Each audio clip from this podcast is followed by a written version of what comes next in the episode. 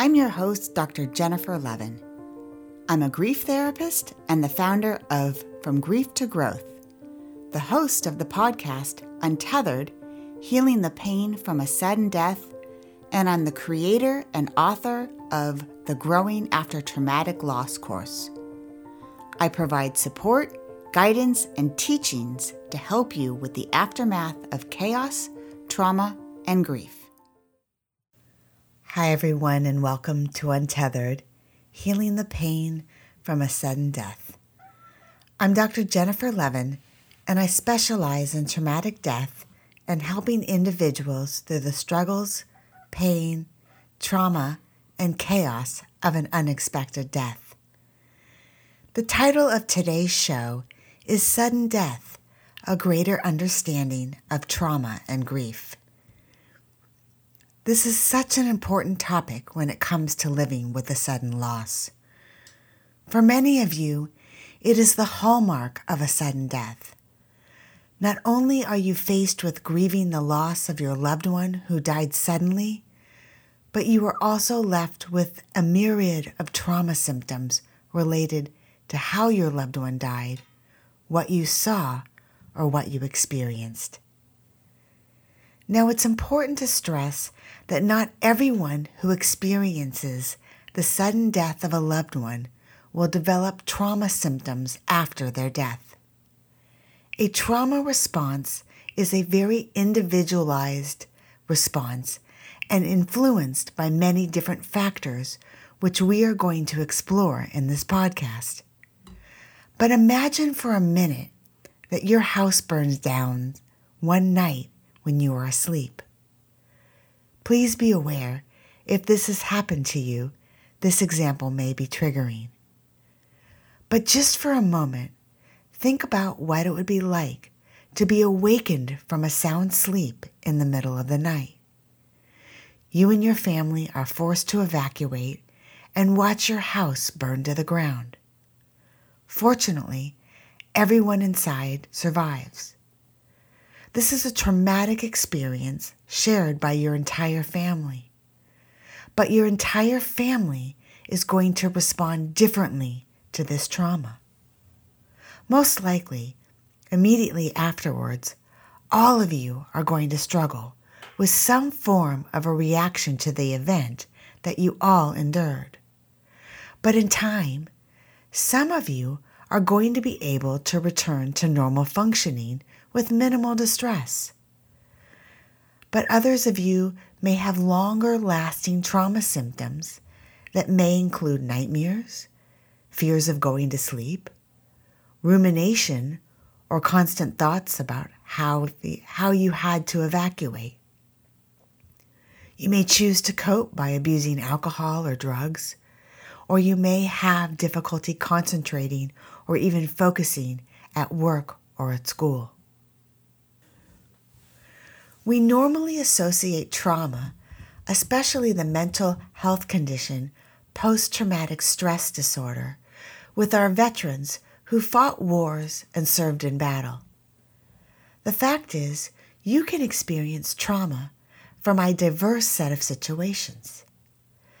Today, we're going to focus on some of the trauma symptoms that you may be living with after your loved one suddenly died we're going to explore some of the factors that increase your risk for developing trauma and some of the things that actually protect you from a trauma response. Finally, we will also talk about the difficulty of living with both trauma and grief and when it might be helpful to seek outside support for your trauma symptoms. The realities of living with a sudden death are unimaginable. Whatever you are experiencing after your loved one died suddenly is completely normal, or as I like to say, on par.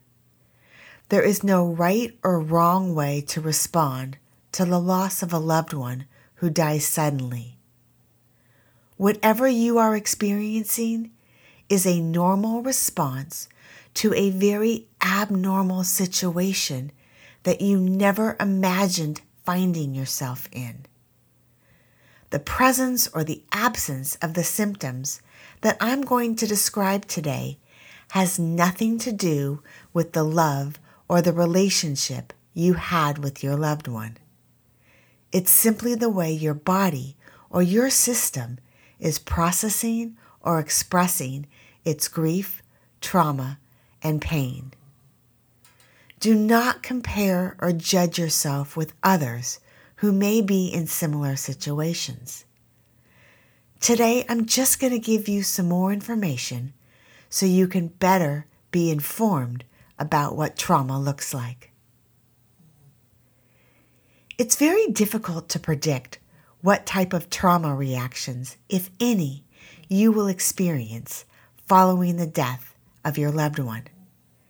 However, most responses usually fall into four categories. These include physical, emotional or psychological, cognitive, and behavioral responses. Let's start with the physical ones. A trauma response can include feeling physically poor. Common complaints include headaches, stomach aches or nausea, and lack of appetite.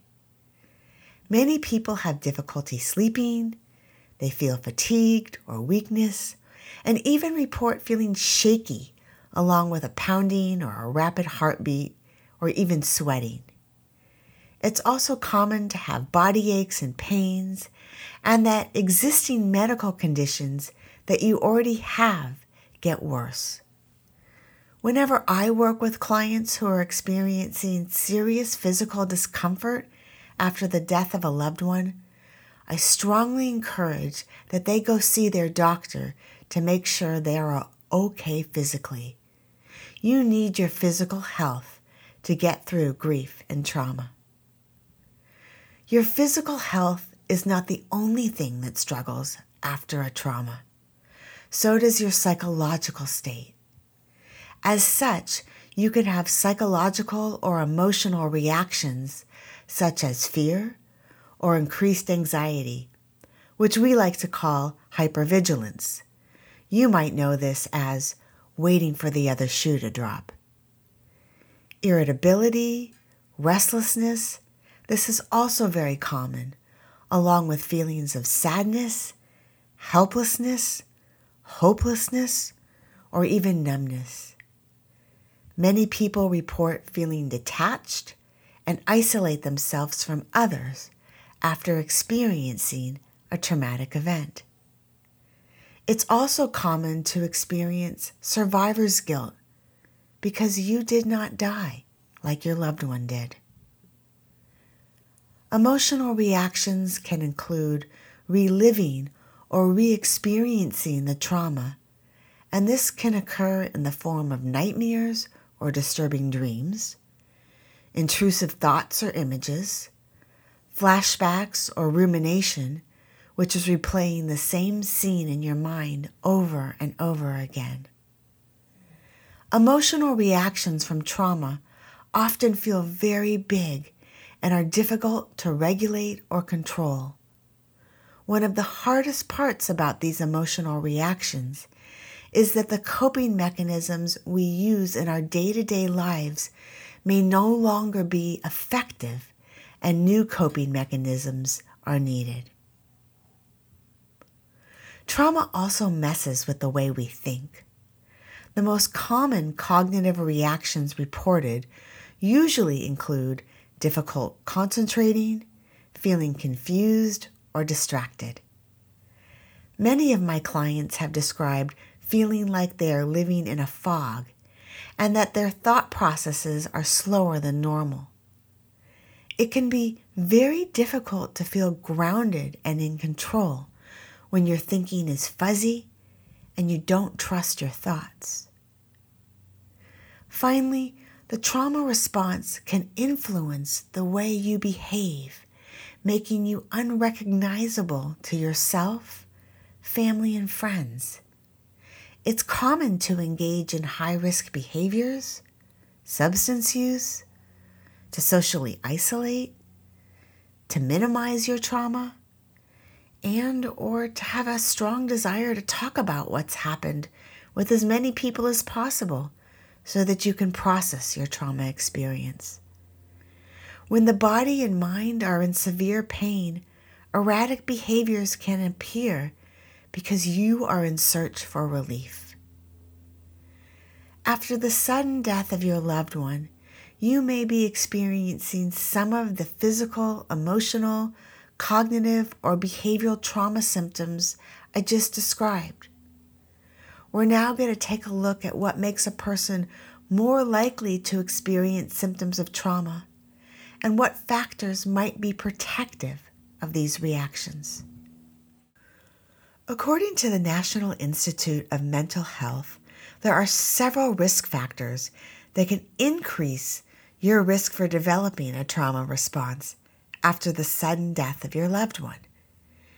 These include number one, a history of trauma, especially childhood trauma, such as bullying, domestic violence, or parents with a mental illness, substance abuse problems, or who were incarcerated.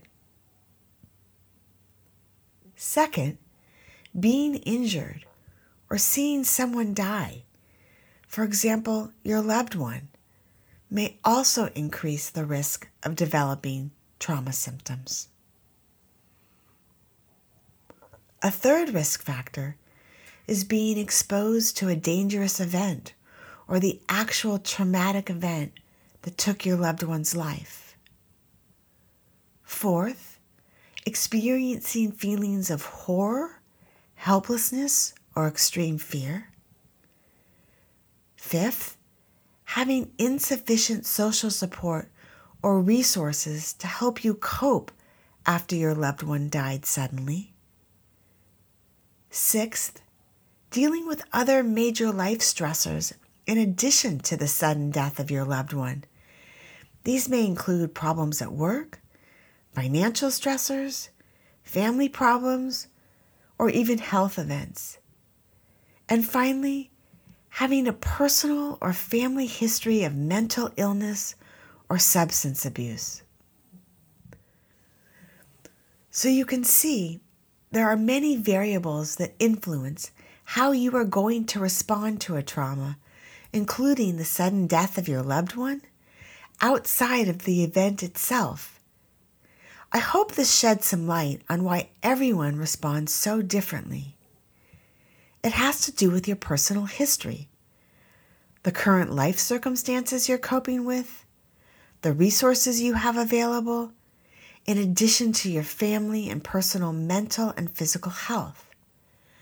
The good news, however, is that there are protective factors against trauma symptoms, many of which are within your control. Let's explore these right now. Perhaps the most important protective or protective factor against a trauma response is a strong social support network. It's so important to have a good group of family and friends who can be there to help you with the physical, emotional, and logistical issues associated with your trauma and loss. Second, research has shown that being resourceful and having good problem solving skills can also be a protective factor against a trauma response. After a sudden loss, your needs are going to be complicated and they're going to be diverse. It's important to know what you need and to be able to figure out how and where to get those needs met. Finding a way to help others or to give back when you are struggling can also be a shield against trauma. Giving back and volunteering to serve others less fortunate than yourself can be a meaningful way to keep trauma symptoms at bay by shifting the focus away from yourself and feeling good by providing from someone else. Next, be willing and open to look for meaning in the event that you have just experienced.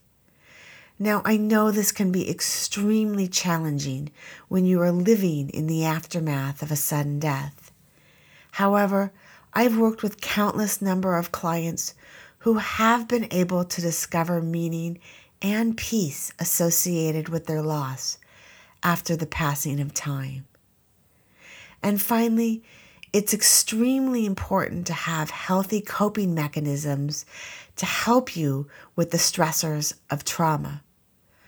Trauma brings chaos into your life, and you need to find a way to maintain a solid self care routine and stress management t- techniques to protect yourself from future trauma symptoms. Now, the National Institute of Mental Health also cites the following as protective factors or resiliency factors against trauma. They recommend you first get help from others. You can get help from family and friends, therapists, support groups, clergy, or any source that allows you to process your trauma in a healthy manner.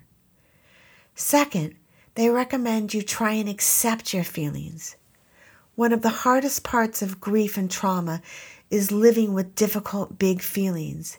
It's an extreme challenge to learn how to accept what you feel without judgment and learning to be okay with the uncomfortable. Getting help from others can help you with this step. Third, develop coping strategies and a willingness to learn from your experiences. Coping strategies are imperative to help you through intense periods of anxiety, depression, grief and panic attacks, or whatever you are feeling. Our last podcast, Five Things You Can Do Right Now to Start Healing, walked you through my frozen orange technique and a grounding exercise you can use when your emotions are feeling overwhelming. Go back and listen to this and use this as a coping strategy when you need to. Finally, be willing to deal with difficult situations despite your fear. Many people avoid the circumstances associated with their trauma after the event that they've experienced. Give yourself time, but when you are ready, there are ways to deal with these difficult situations so that they do not control your life and take over. So, when trauma and grief occur simultaneously, trauma does not just get added on top of the grief. Together, they create a powerful force that cannot be underestimated. Traumatic grief is so different and it needs to be understood.